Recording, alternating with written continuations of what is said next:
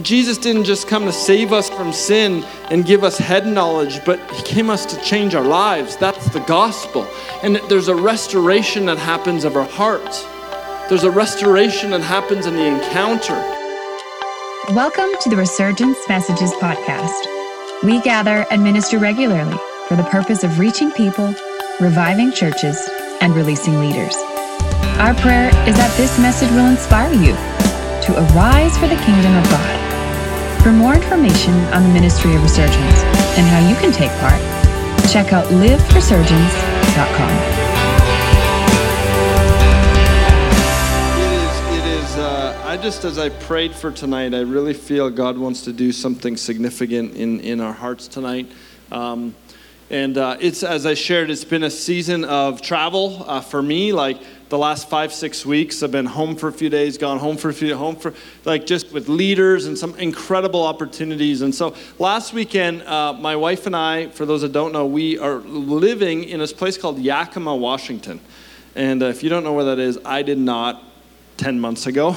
And now I'm living there because my wife is doing a two year uh, residency program in pediatric dentistry. In, it's right by Seattle, two hours by Seattle. So we made this crazy decision to go there for two years so that she could do this amazing program. And so she's on call and she's treating kids. Uh, two nights ago, she got called in at 10 at night for a scooter accident. The night before, it was a soccer incident. Someone lost their teeth, and she's operating on them. And, and so uh, today she was at home and resting, and so she just texted me and said, praying for us and wish she was here. But um, last weekend, she said, okay, you're not, go-. last weekend, she's like, you're not going anywhere. We're going to go on a holiday. I'm like, okay, where are we going? And so her co residents planned this trip. And I'm like, well, what are we doing? And she's going, we're going to see the tulips. I'm like, oh Lord, good grief. Like, the, I don't want to, like, of all, like, you know what I mean? Tulips, like, okay. So, anyways, we go to, but just north of Seattle, there's these tulip fields. If you're in Anacortes and this island and Mount Vernon, Washington, there's these tulip fields. And there's so many different kinds of tulips. Like, I didn't even know those colors existed, you know, fields of tulips. And we're there taking pictures with tulips, and I'm being a good husband, tulips. And then her co resident said, okay, we rented this Airbnb, and we're also going to go whale watching. I'm like, we're going whale watch. So I, am thinking we're gonna get on this like pontoon boat and be like, okay, this cool boat ride on, the, on to see the whales, and we're probably not gonna see any whales because you know how it is. It's just you pay money and you don't see anything. That's that was my negative view, but I, I checked the negativity at the door and I was trying to be positive. Oh, this is gonna be great. So we get to the boat, and the boat is like a three-story, like it's this big boat. And I'm like, oh, there's like an indoor because it was really windy and cold out, and like we had our jackets on. Like, this is gonna be freezing for five hours on this boat. And they're like, oh, there's like a restaurant downstairs, and so I'm like, oh, this is great. So we sit there. You can order nachos, and I'm like, okay, this is gonna be the best cruise of whales. I mean, boat boat cruise. We're not seeing any whales. And so all of a sudden we're like, we're sitting inside, an hour goes by, we're like going out and way in the ocean. And I'm like, this ocean is massive. We're not, how are they gonna find something? Anyways, they're like, oh, there's an eagle, look up, you know, and like all these things. And so then all of a sudden the lady gets on and she's like, I can't believe what's happening. We're having an encounter. I'm like, Jess, we're having an encounter. Glory to God. You know, she's like, shut up. And I'm like, no, no. The lady's like, like, we're having an encounter. So if you're in the nacho line, if you're getting a hot dog, put it down and get outside right now. And I'm like, okay, I'm going outside. I put the nachos down and we go outside. And what happened was, is there was a whole, I don't even know if you call them a pack, you might know this, of a what? Pod, pod. There was a whole pod of killer whales. And she goes, Oh, well, we have all 19 of the pod of killer whales. T63 Sawtooth is here. And I mean, she starts naming these killer whales. Oh, their nieces are here. The brothers have arrived. And I'm thinking, this lady's crazy. And I mean, we're like, okay, now move to 12 o'clock and you'll see. And all of a sudden they're like breaching and they're like doing like free willy in the air. Like, I mean, it was, it was really cool. And she goes, we're having an encounter. We're going to stay here for an hour in the encounter. I'm like, come on. And so Like she's like telling us the family history. Oh, Sawtooth, oh, he's 41, and the matriarch Whitby is here. Then there was 19, and she knew them by name based on their tail markings and everything. Oh, that's the new baby. Oh, and the babies are playing, and you know, I mean, it was. And then all of a sudden they're like, oh, the humpbacks have arrived. And so the humpback whales show up and they like, their tail goes up and then they go down. And they're like, well, we've been timing it. And they go down underwater for four minutes and 30 seconds. So just wait for four minutes and 30 seconds. And sure enough, like four minutes and 30 seconds later, all of a sudden they come up again. And so they keep moving the boat around. I mean, it was this, the lady's like, I've been doing this for six years. This is like one of the most crazy encounters we've ever had. And, and all week I've been thinking about the word encounter because I'm like, isn't it our job as believers, as Christians, to, um, even as leader of resurgence, I, just sense, you know, to, to lead people into an encounter. And her job is just to get that boat and talk about, but she understood where these whales, like I, I mean, I probably studied about Free Willy in junior high, and I mean, I'm old, and, you know, studied about orcas and all these things. And so I knew about them, but there's another thing to experience them to have that encounter. And this lady was so consumed by like the knowledge and the marine biology and all of it. And I was like, man, she she's like keeps going out in this boat. Why? Because she wants to experience them again. And I think there's something that, that we can learn. You know, um, we've said this that knowledge, you know, can change your mind, but I believe revelation can change your life. And you know what? You can see things about God. You can read book. You can have great theology. You can read this word, but there's a moment this word um, doesn't just have words on a page, but you experience it. And, and I feel to share on the word encounter tonight. And, and I just sense he wants to encounter us fresh. You know, I just, that's our DNA as resurgence. And I remember the first night, I'm like, we're going to invite the Holy Spirit, we're going to invite people, and God's going to encounter us. And, and I just sense in this 15th season that there's this call back to a fresh encounter. I can't rely on yesterday's. I can't rely on my parents' encounter. I can't rely on Karis's encounter or Megan's encounter or Dawes or, or anyone else's encounter. I need to have an encounter with God myself. And each one of us the same way. And um, there's something that he's doing in this season. You know, A.W. Tozer says a right understanding of the Bible opens us to the only path into the presence of God. Or you can say that the encounter with God. See, revival, resurgence looks like a people know in this book. We have to know the Word of God. But there's something that the Word of God also points us to as an encounter. That we know Jesus was the Word and the Word became flesh. The Word dwelt among us. That, that that's who Jesus is. So if we just see Jesus on a page, we're missing who Jesus is. Jesus is one that dwelt among us and said, The Spirit's coming to do greater works than I could ever do. And, and you're going to see greater things. And so, um, you know, there isn't a, a Bible character, if we read the Bible, that didn't have a significant encounter with the Lord. I mean, we look at Moses, uh, he stuttered. You know, Ezekiel would have uh, probably had a psychological examination if this was the modern era and something happened. Um, you know, James and John had unhealthy ambition. Thomas had doubt. Uh, Paul killed Christians. Peter would have flunked group facilitation exercises. I mean, all these people that we look to and read, they had some kind of an encounter that changed them. You know, Ezekiel said he was in awe of God and he drooled for like seven days because he had an encounter with the Lord. And, and um, Pete Greig says if you lose God's presence, you lose everything. But if you know His presence, you already have everything you will ever need. And you know, the reality is, I could preach a sermon, and we've all heard a lot of sermons probably in this room. We've probably heard different passages of the Bible shared. We've been to conferences. You might have been to Resurgence many times. I think we've gathered 180 plus times as Resurgence. And so, if I've been at 90% of those, I've heard a lot of sermons just in resurgence. Mind you, church, prayer, everything else online. We've heard a lot of sermons, and, and yet, um, you know, how do we encounter, see something that we haven't seen tonight? Like, my cry is that we'd have a revelation, that we'd encounter Him in a way that we've not seen Him tonight. And I'm just going to look at some passages, and you've probably heard them, you've probably read them. In fact, one of them, if you were here in February, I'm going to look at it again, and I talked about in February because I want to go back to it. Um, and so you've already heard it, I know that. But I sense God wants us to show us some things that we just happen sometimes to pass by and not see. that there would be a revelation, there would be a perception. You know, we've all heard of the story of Moses in Exodus 3. He's in the desert, right? And he's in the desert, and there's the burning bush incident.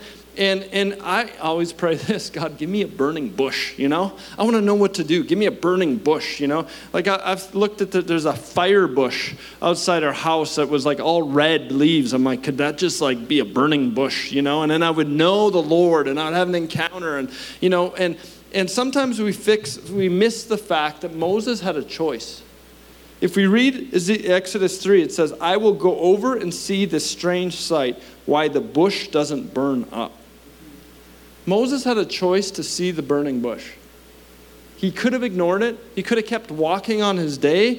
Somehow he had a curiosity. Uh, author Heath Adamson says, the word uh, see in Hebrew actually there means to perceive to know, uh, to have a revelation.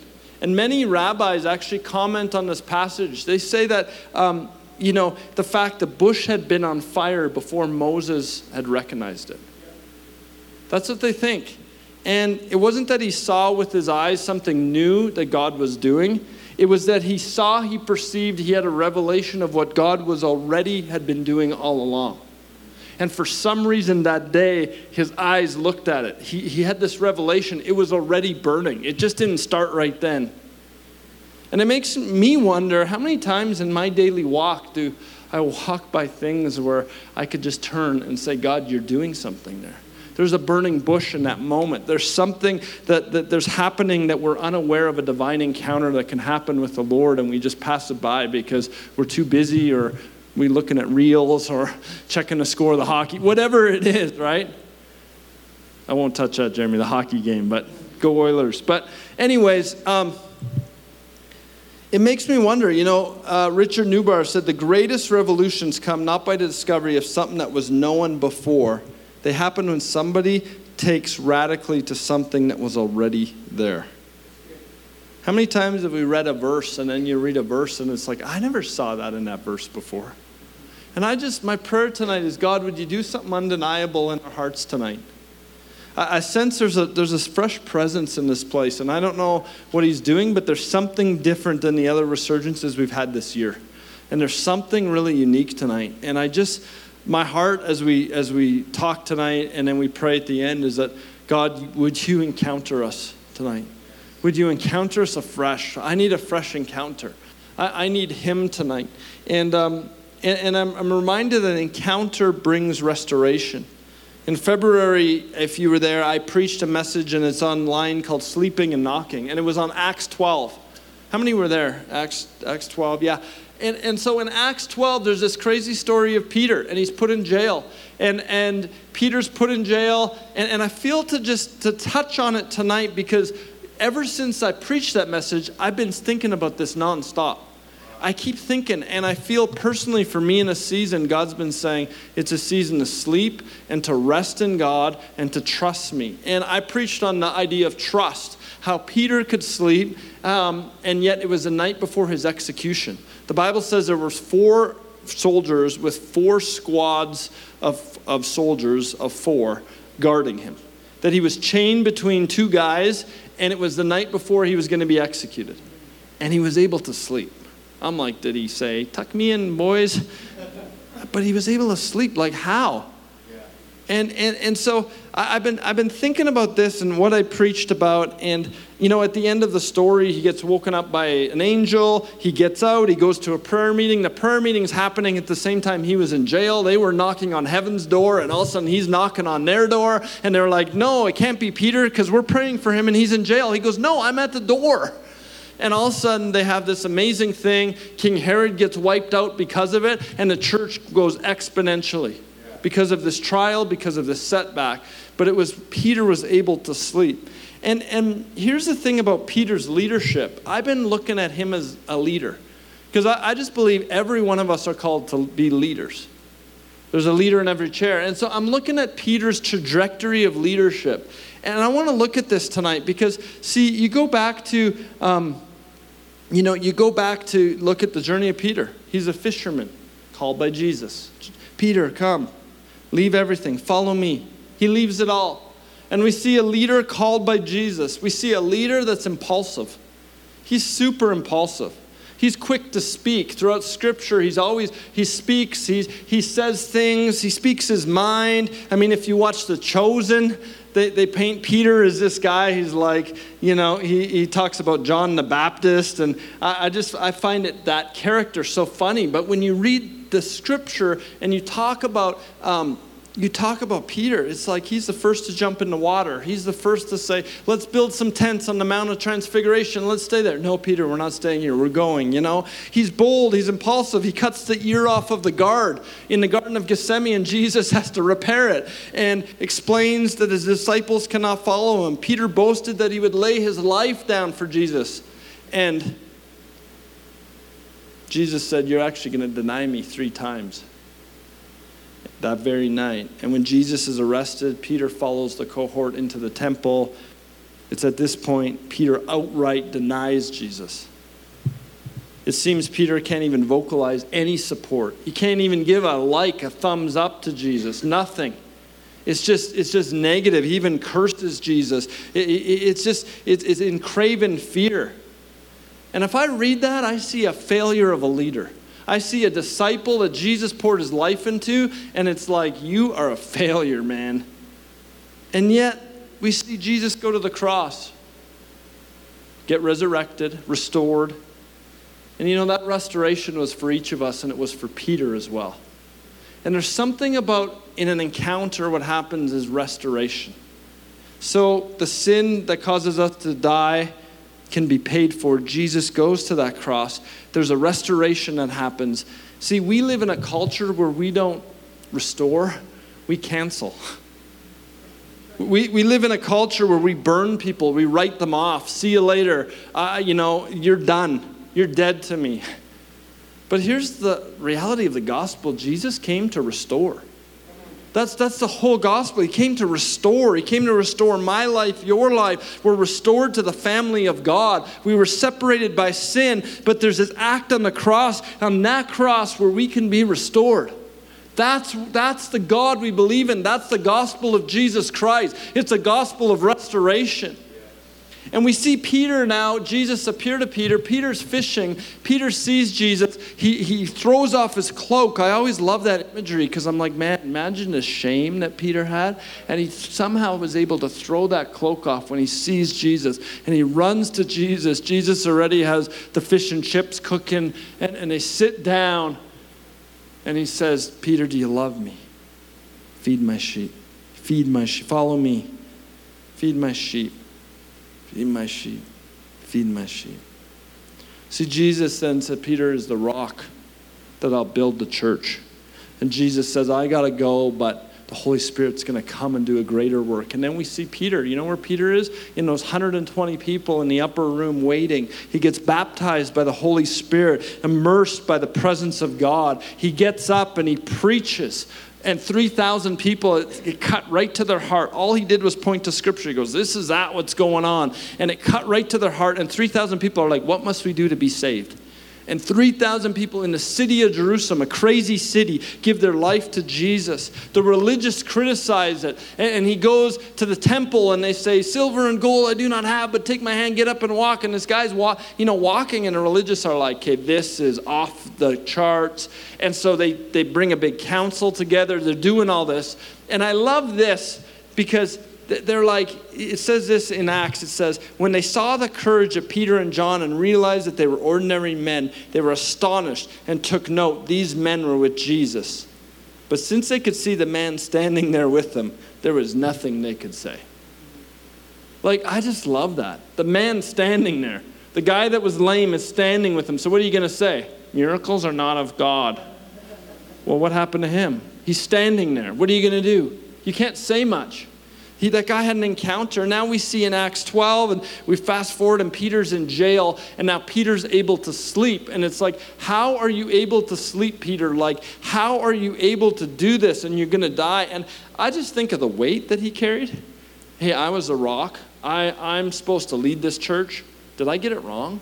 Did I make the wrong call here? I'm in jail. I left it. Up. Who did I raise up? Did I bring the right people? Did I, did I, you know, all the, did I write the right book so people, the church can go on because I was a rock and now I'm going to die? He could have all this worry, and yet for some reason he's able to sleep. And I think that all comes back to where did impulsive Peter become this Peter that's able to sleep? And I think it all, I mean, I, I think it's because he had an encounter with the Holy Spirit in Acts. That there was something that happened because he was with Jesus, he was with Jesus, he cut the ear off, he denied Jesus. There was something, there wasn't a lot of time there, but then in Acts, there was something that happened in the upper room. And all of a sudden, we see this Peter with boldness who got up. The Holy Spirit gave him boldness to get up. We see throughout Acts, the Holy Spirit gives boldness. And there was this thing that happened on his life. And I just, you know, how, how, do we, how do we flow in that? How do we, how do we see restoration, you know? Um, I, I, so many times I think we think the encounter of God means going, going up. But can I suggest the encounter of God is going deep within our hearts? That, that God wants to heal our hearts? Ephesians 3 says this 3:16 I pray that out of glorious riches he may strengthen you with power through his spirit in your innermost being so that Christ may dwell in our hearts through faith. And I pray that you being rooted and established in love may have power together with all Lord's holy people to grasp how wide how long, how high, and deep is the love of Christ. To know that this love surpasses knowledge, you may be filled to the measure of all fullness of God. Now, to him who is able to do immeasurably more than all we ask, seek, or imagine, according to his power that's at work within us, to him be the glory in the church and in Christ Jesus throughout all generations, forever and ever. Amen. What's God's will for us? To strengthen our innermost being. I believe an encounter, when we go, we want an encounter, it has to start in our heart to strengthen the innermost being.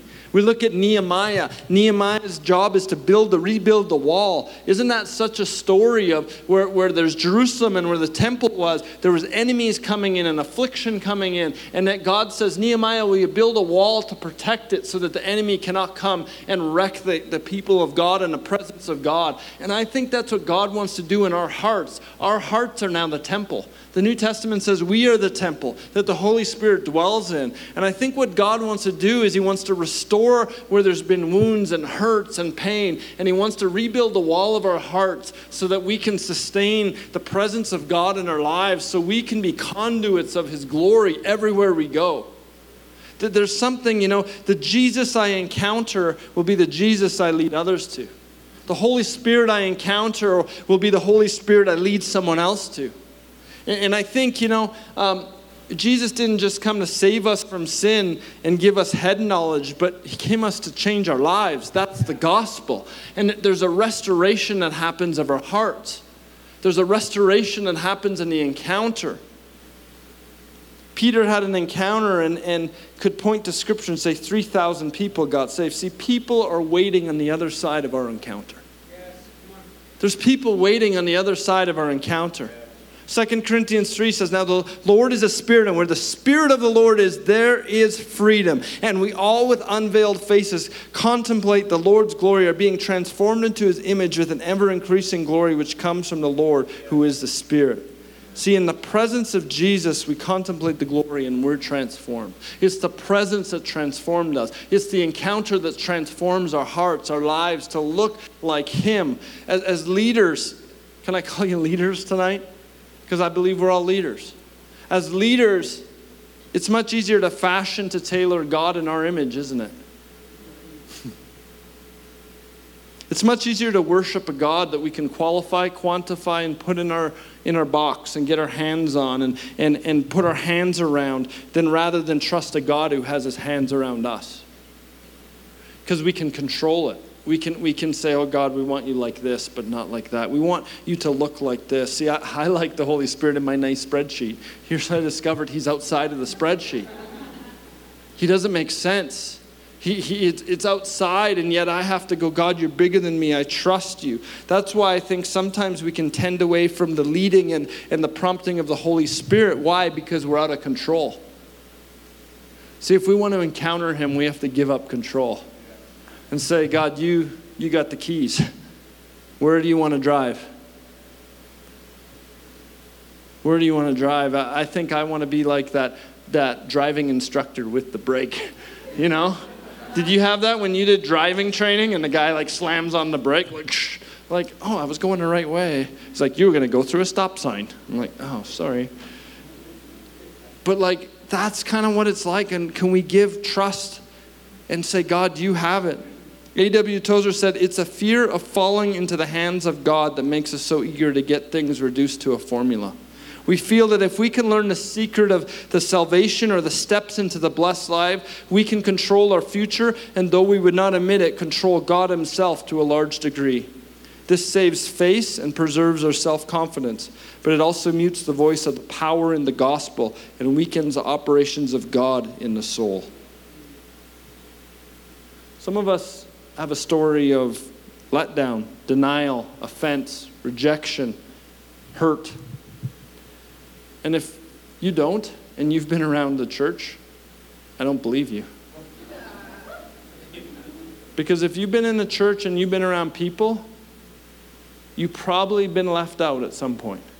You've probably been not invited to something. You've probably had some kind of rejection moment, moment that someone hurt you, someone left you out, someone didn't include you, someone said something about you or stabbed you in the back, or someone did something in the name of, of the Holy Spirit or of God, or a pastor did something, or there was church hurt, or all that kind of stuff. Here's the reality we all face that kind of stuff. The question is, what do we do with it? And we can let that hold us back from an encounter. And what happens if we're not careful is it's in this atmosphere that cynicism can grow. We can be cynical. I haven't seen that, or I haven't tasted that, or I, God hasn't moved like that for my life, so how can I believe in that? See, cynicism is actually just self protection. It's a way to protect us because we don't want to be hurt again. It's a way to say, eh, I don't, I don't want to go through that again. I'll just be cynical. Yeah, we'll, we'll see it. See it to believe it. And this kind of thing. And, and here's the thing when we want more of the Holy Spirit, we have to get healed from cynicism. We have to have our hurts healed. You know, uh, there's been many abuses and many hurts when we say, talk about the things of the Holy Spirit. I don't know what it was for you. Maybe you've prayed for a prayer language to, to speak in tongues and it hasn't happened to you yet. Keep praying, keep seeking. Don't, don't, don't let that go on, oh, God doesn't want to give it to me. He doesn't love me. I'm going to change my theology. Oh, I prayed for that healing. It didn't happen. So I, I believe that healing. No. Keep seeking, keep trusting. Don't, don't change. Ha- have your faith line up to the Word of God, not your experience.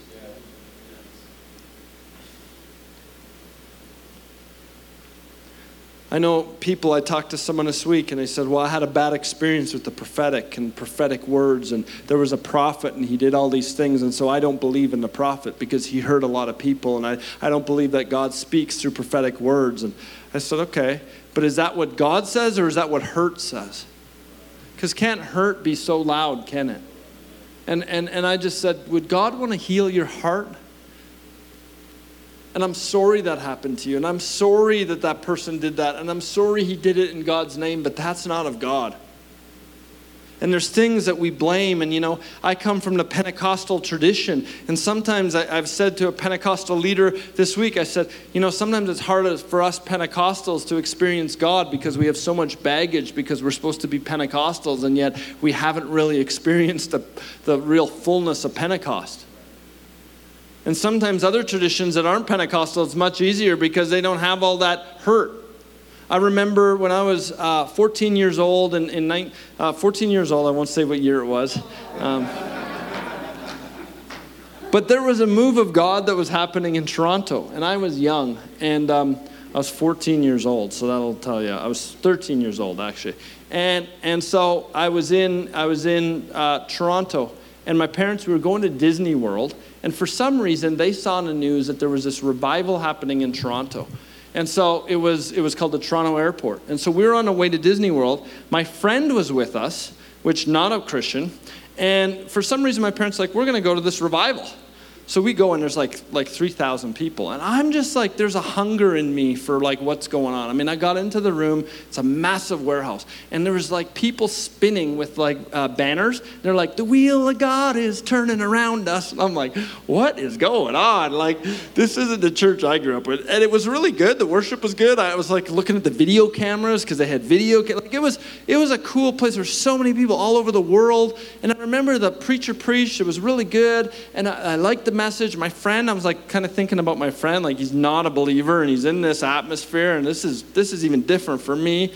And then at the end of the service, they said, "Okay, we're going to pray for everyone in this place." I'm like, "There's like 3,000 people here," and they go, "Go to the back of the warehouse," and on the floor was taped lines, duct tape and you line up on a line and they come through and they pray. And so I'm like, I'm waiting, I'm waiting for prayer. I'm like, God, I want it. I want all of it. And I remember as they were praying for people coming up, people were falling over under the power. Like, like the presence of God would come and they would fall. Boom, boom, boom, boom. And they got to me and I was like, I was nervous. I'm like, I don't really want to fall. Will I get hurt? Like, I that was new. And I was like, okay, God, I just want all that you want in my life. And I remember I didn't fall. I wasn't feeling like I wasn't falling back, but the guy that was praying for me like started to like put his hand and it was like this and so i was like my neck was going back and i'm like i'm gonna break my neck. He's gonna break my neck. That's all i could think of the whole time. It was like my neck's gonna hurt. My neck's hurting. My neck's hurting. So finally i just like courtesy dropped. I'm like i'm just for the sake of my neck. God if this is offensive to you i'm sorry. I repented and i fell. Because i'm like i just my neck hurt a lot.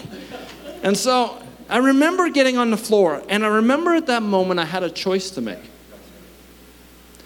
Do I, do I throw out all that's happening? Do I say, this is weird? Somebody just shoved me over. I mean, if this would happen on the street, we would think the guy's crazy. Like, like this is just crazy.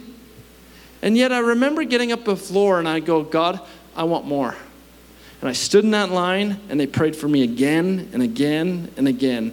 And I don't know what it was, but there was something, there was something that birthed in my heart of hunger. Yes, there was flesh. Yes, somebody pushed me. But God also did something in my heart. And I didn't care what it looked like. I didn't, I didn't let that pushing moment alter what God wanted to do. I didn't let the man moment put an offense or hurt in me. And I remember there was something that God birthed there that I go, man, there was a hunger for more. See, how do we break through cynicism? We get a hunger for God. And, and we, can, we can have offense, we can have these things. We, we don't figure it all out. We just have to go, God, I give it to you. See, God's big enough to heal the wounds tonight. He wants to restore our hearts. He wants to restore that spirit empowered lifestyle in each of us. I can't shake or deny the feeling that, that there's just a weight tonight where God wants, to, God wants to restore things. Where there's hurt in our hearts tonight, even over the things of the Spirit, even over the things that you've seen, even over abuses, whatever. God just wants to heal that. And Jesus knows your story, He knows my story. And He says that to Peter Peter, I know your story, I know your failures. And isn't it good news that He goes, Feed my sheep? Feed my sheep. Nothing catches him off guard. See, the resurrection brings restoration. We can't accept the full resurrection or the full restoration of Jesus when we hold on to our hurts. Because if we do that, aren't we just saying our hurts are more powerful than Jesus? We're saying that the resurrection, what God did on the cross, isn't enough to heal my hurts. When I, when I can't lay down that, I'm saying it's not enough.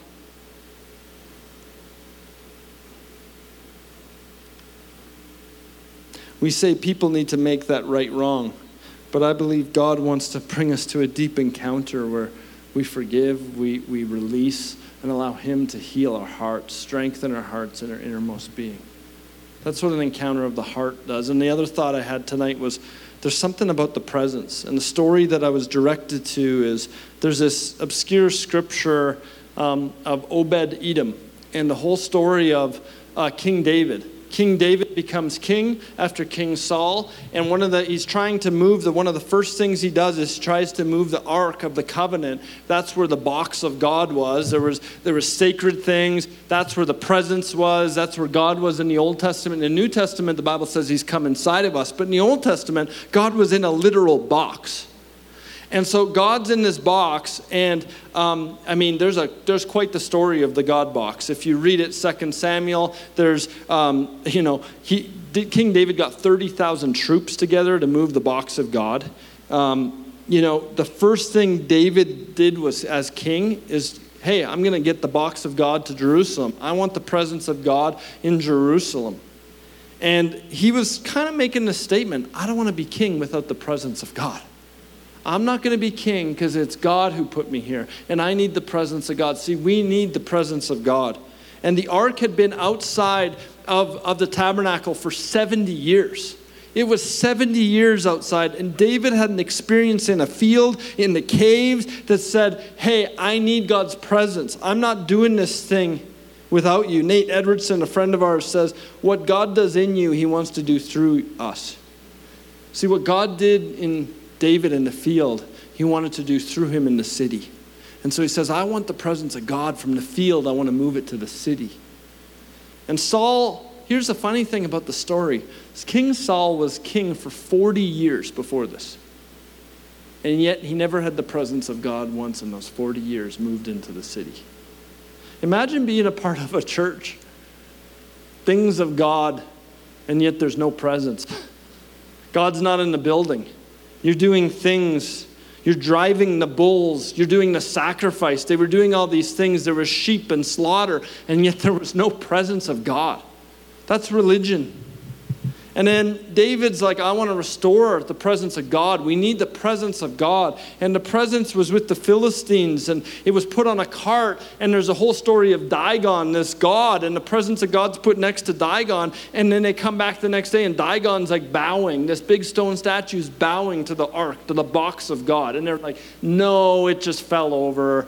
Like, there's no way. The next day, they come back, and, and Dagon, his head's cut off, and he's still bowing. And it's like, okay, this is crazy. Get the box of God out of here. So they take the box of God somewhere else. People end up with tumors. And then some guys somewhere like, let's get 70 people to look inside the box of God. Yeah, that doesn't go well. They all die. And so everybody's like, no, don't give me the box of God. Like, put it somewhere else. That thing's crazy. And um, it's, it's going around for 70 years. And the Philistines actually, they hauled it on a cart everywhere they were taking it. It was on this cart. And, and they were sending it around.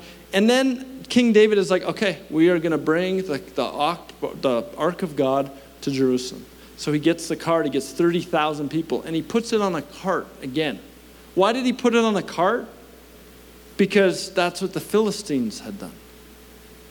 And so he puts it on a cart, and as it's coming, an oxen kind of stumbles. And the story says that Uzzah is standing there, and Uzzah is a, mean, his name means strength, and he puts his hand out to steady the ark of God, the presence of God. And when he puts his hand out to steady it, he touches it, and he instantly dies. And so, I mean, occupational health and safety shows up. The whole scene is shut down they're like, what do we do with the Ark of God? Stop everything, have an investigation, and it's government, so it takes three months basically. So they move it over to this guy's house. They're like, can we put it in his house? And uh, you imagine, I mean, I'm guessing it's not in his house, it must be like in the field, maybe it's in the bedroom. I mean, his kids are playing frisbee by the, you know, over the Ark of God. Oh, the frisbee goes higher when it goes over the Ark of God, you know? Don't let your frisbee land there, you'll die you know? Like, here's the Ark of God. It said that Obed Edom was blessed because the Ark of God was there. First Chronicles 13, 14 says, The Ark of God remained with the family of Obed Edom in his house for three months, and the Lord blessed the family of Obed Edom. You imagine, like, hey, kids, don't touch that box. If you look in it, you'll die. I mean, the fear of the Lord that's around this box the, the, the, fear of God. You're caught between wonder and fear. And, and you imagine the presence of God like in a box dwelling in your house. Like, just imagine tonight if you had to take the presence of God home to your house. Which room would you put it in? like, where would you put it in your pantry? Uh. Oh, I'll just stick it there. Oh, I'll put it in the laundry room. Oh, maybe that's not a good place. In the garage. No, that's not a good place. Okay, you can have the master bedroom. I'll sleep downstairs. Like, where would you put it? And here's Obed Edom is like blessed, and the presence is there. And then David became angry, and he's like, I he's getting blessed. I want it in my house. And so what he does is he, he gets it moved, and they carry it on people. He dances in his tidy whities and his, in his gaunch on the streets. Why? Because he doesn't really care. He takes off his priestly, his kingly clothes, and, and, and he just dances like a priest. Why? Because he said, listen, he's the king. He worshiped, there's such a symbol, and, and there's something incredible of what David's doing. See, why did David first take it on a cart? Because the Philistines did that 70 years ago. So David was doing what the world had done to carry the presence. But the presence of God was never meant to be carried on a cart. It was meant to be carried on the backs of people. It was meant to be carried by the people of God, the worshipers. See, the ark was never meant to be carried by programs or systems. It isn't a building, it's not about performance, but the presence of God is to be carried by us. That's the heart of it, that, that the presence of God be carried by us. See, if our future is a great program or a great thing, then we're going to miss it because God's presence isn't, He can use programs, He can use buildings, He can use all of that, but the church isn't, a, isn't just a building, it's a people. And I believe that God wants to fill us with His presence, that we would be people that carry the presence of God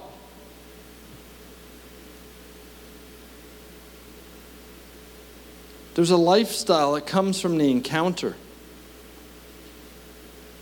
See, every generation needs an encounter with the Lord. Moses had an encounter with burning bush. It changed the trajectory of his life. Peter had an encounter in the upper room that brought restoration. David had this encounter that gave him a hunger for the presence of God. See, once you taste of God, you taste and see the Lord is good, it's pretty hard to put it back in the box. You're probably in the room tonight because there's something that burns in your heart that says, God, I must have you. On a nice night in Edmonton when it's not that nice in the winter, it's like you want to do everything else, but you're in this room tonight. Why? Because there's something that burns in our hearts that goes, God, we must have you. We're hungry for you. We're hungry for an encounter of you. We're hungry for something that changes our lives. Not just talk about you, not just know head knowledge about you, but there's something deep in our hearts. That's why we've been gathering for 15 years because we believe that God wants to do something us encounter Him. And if an encounter changes me, it's going to change my family, it's going to change my neighborhood, it's going to change my workplace, it's going to change the guy next on the plane tomorrow when I'm on the plane. we have to believe that an encounter changes everything. A.W. Tozer said, Religion today is not transforming the people, it's being transformed by the people. It's not raising the moral level of society, it's descending to society's own level and congratulating itself that it has scored a victory because society is smiling, accepting its surrender. He wrote that many decades ago.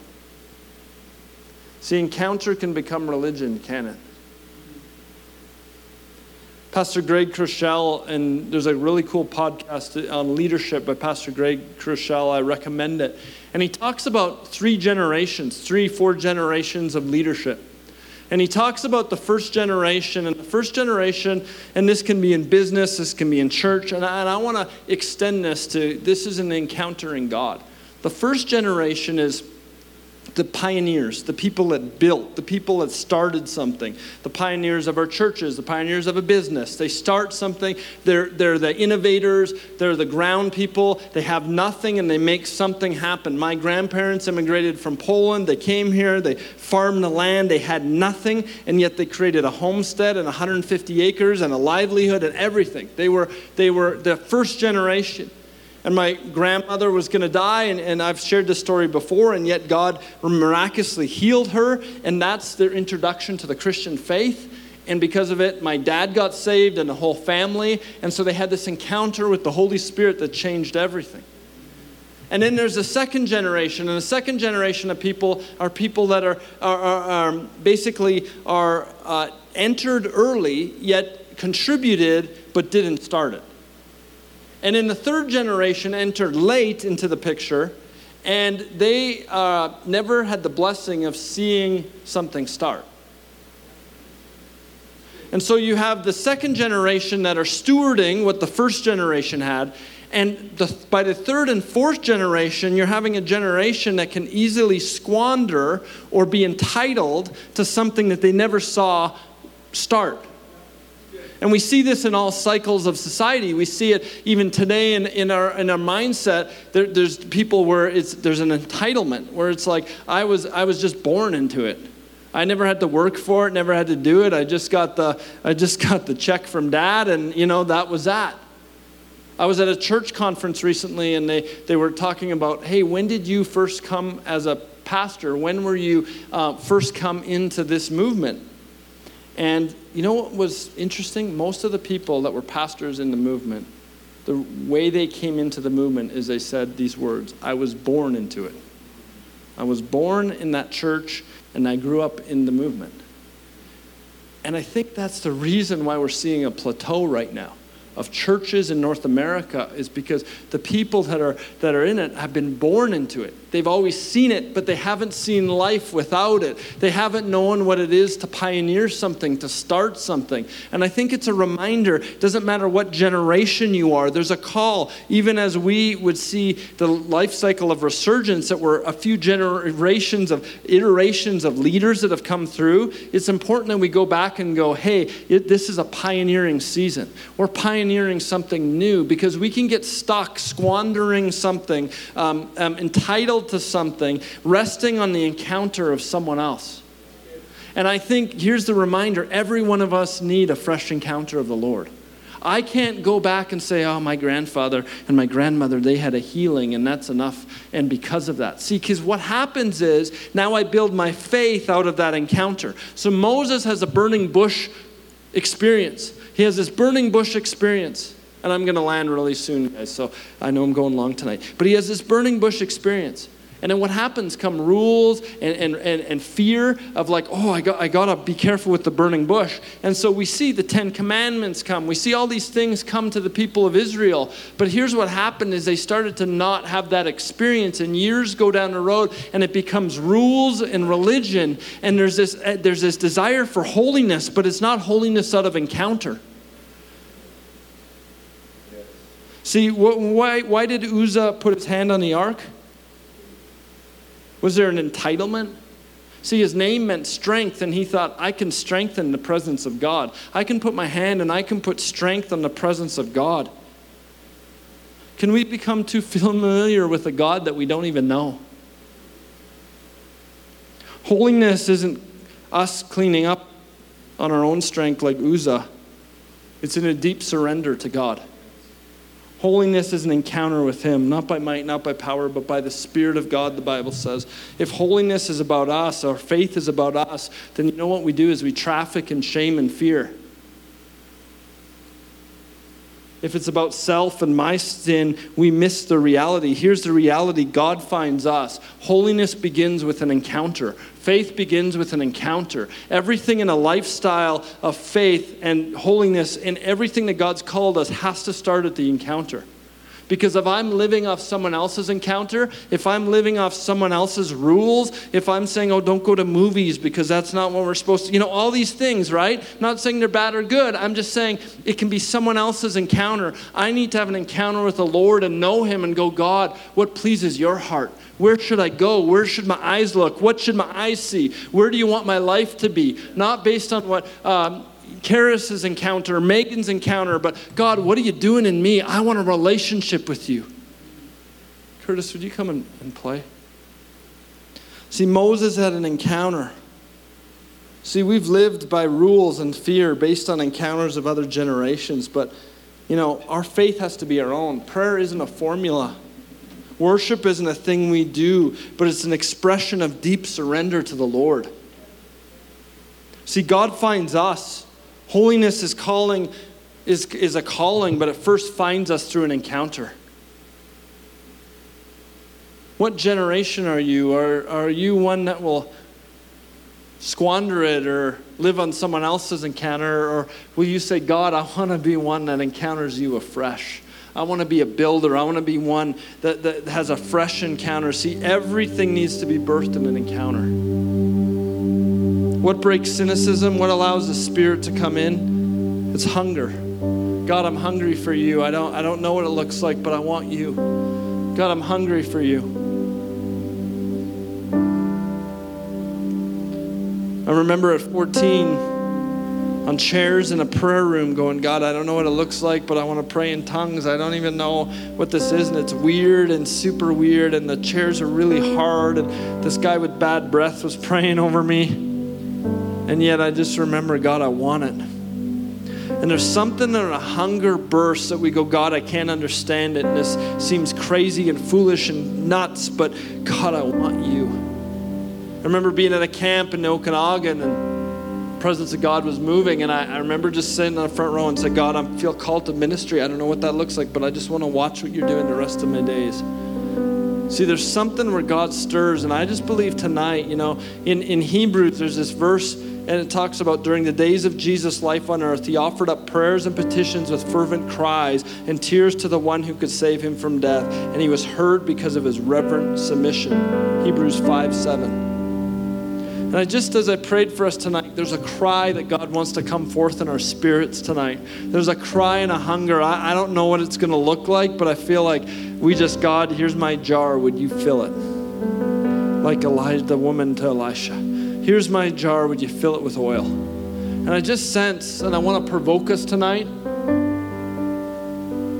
to a moment of hunger, just a deep hunger. And we're going to open altars in a minute. And I, I want to invite you to find a place and maybe a posture that's not comfortable to you and just go, I God, I'm hungry for you. I need a fresh touch of you. We might pray for people. I, I don't really know. But I just, I want to open up and say there's something He wants to do, and I feel it's significant. And I just, all I could shake this week is this word encounter. And I just said, God, I want a fresh encounter. Ever since that woman on the boat said, Get ready, there's an encounter, put your nachos down. So tonight I say, Put your nachos down. Put whatever's distracting you. And she said these words She said, This is a once in a lifetime opportunity. And it was for a whale. And yet the Lord is in this room tonight. And I just sense, so if, if, if you just feel a stirring, if you're like, I don't know, there's cynicism, there's hurt, if there's things that you would say as I was speaking tonight that you say, hey, there's just some things in my heart. It's cynicism, it's hurt, it's pain, it's some stuff, and I just I want to see that healed tonight. Would you, with no one looking around, just just raise your hand, say, hey, that's me. There's some stuff. Yeah. Yeah. So God, I every hand in this place, God, I thank you for each hand, and I pray right now, would you speak truth into every heart in this place? God, I pray for a fresh wisdom and revelation. I pray right now where there's fatigue, where there's tiredness, where there's distraction in our minds, where our minds won't focus, I just ask for focus right now. And I speak to every attack of the enemy. We break every stronghold, every bit of fear, every bit of doubt, every bit of shame in the mighty name of Jesus. I thank you that your presence is in this place. And so, right now, in Jesus' name, we just declare a healing God, would you speak your truth into every lie that's in our heart, every cynical thought, every doubt, every bit of depression? I break depression off in Jesus' name. I speak life right now. I speak freedom right now freedom from addiction, freedom from pornography, freedom from everything that would attack our eyes, every bit of sin. I break confusion off in Jesus' name. And we just thank you. And God, would you put a hunger inside of us tonight? Would you birth a hunger? Would there be cries that come in our spirit that just cry out for the living God like Jesus cried out? That there would be a cry tonight for a fresh encounter? Would there be a hunger that would move us beyond our normal schedule to say, God, we must have you. We don't care what it looks like, but we're in. Thank you for taking the time to listen to this message. We hope that you were blessed. For more information about Resurgence, including how you can take part of this great movement, visit www.liveresurgence.com.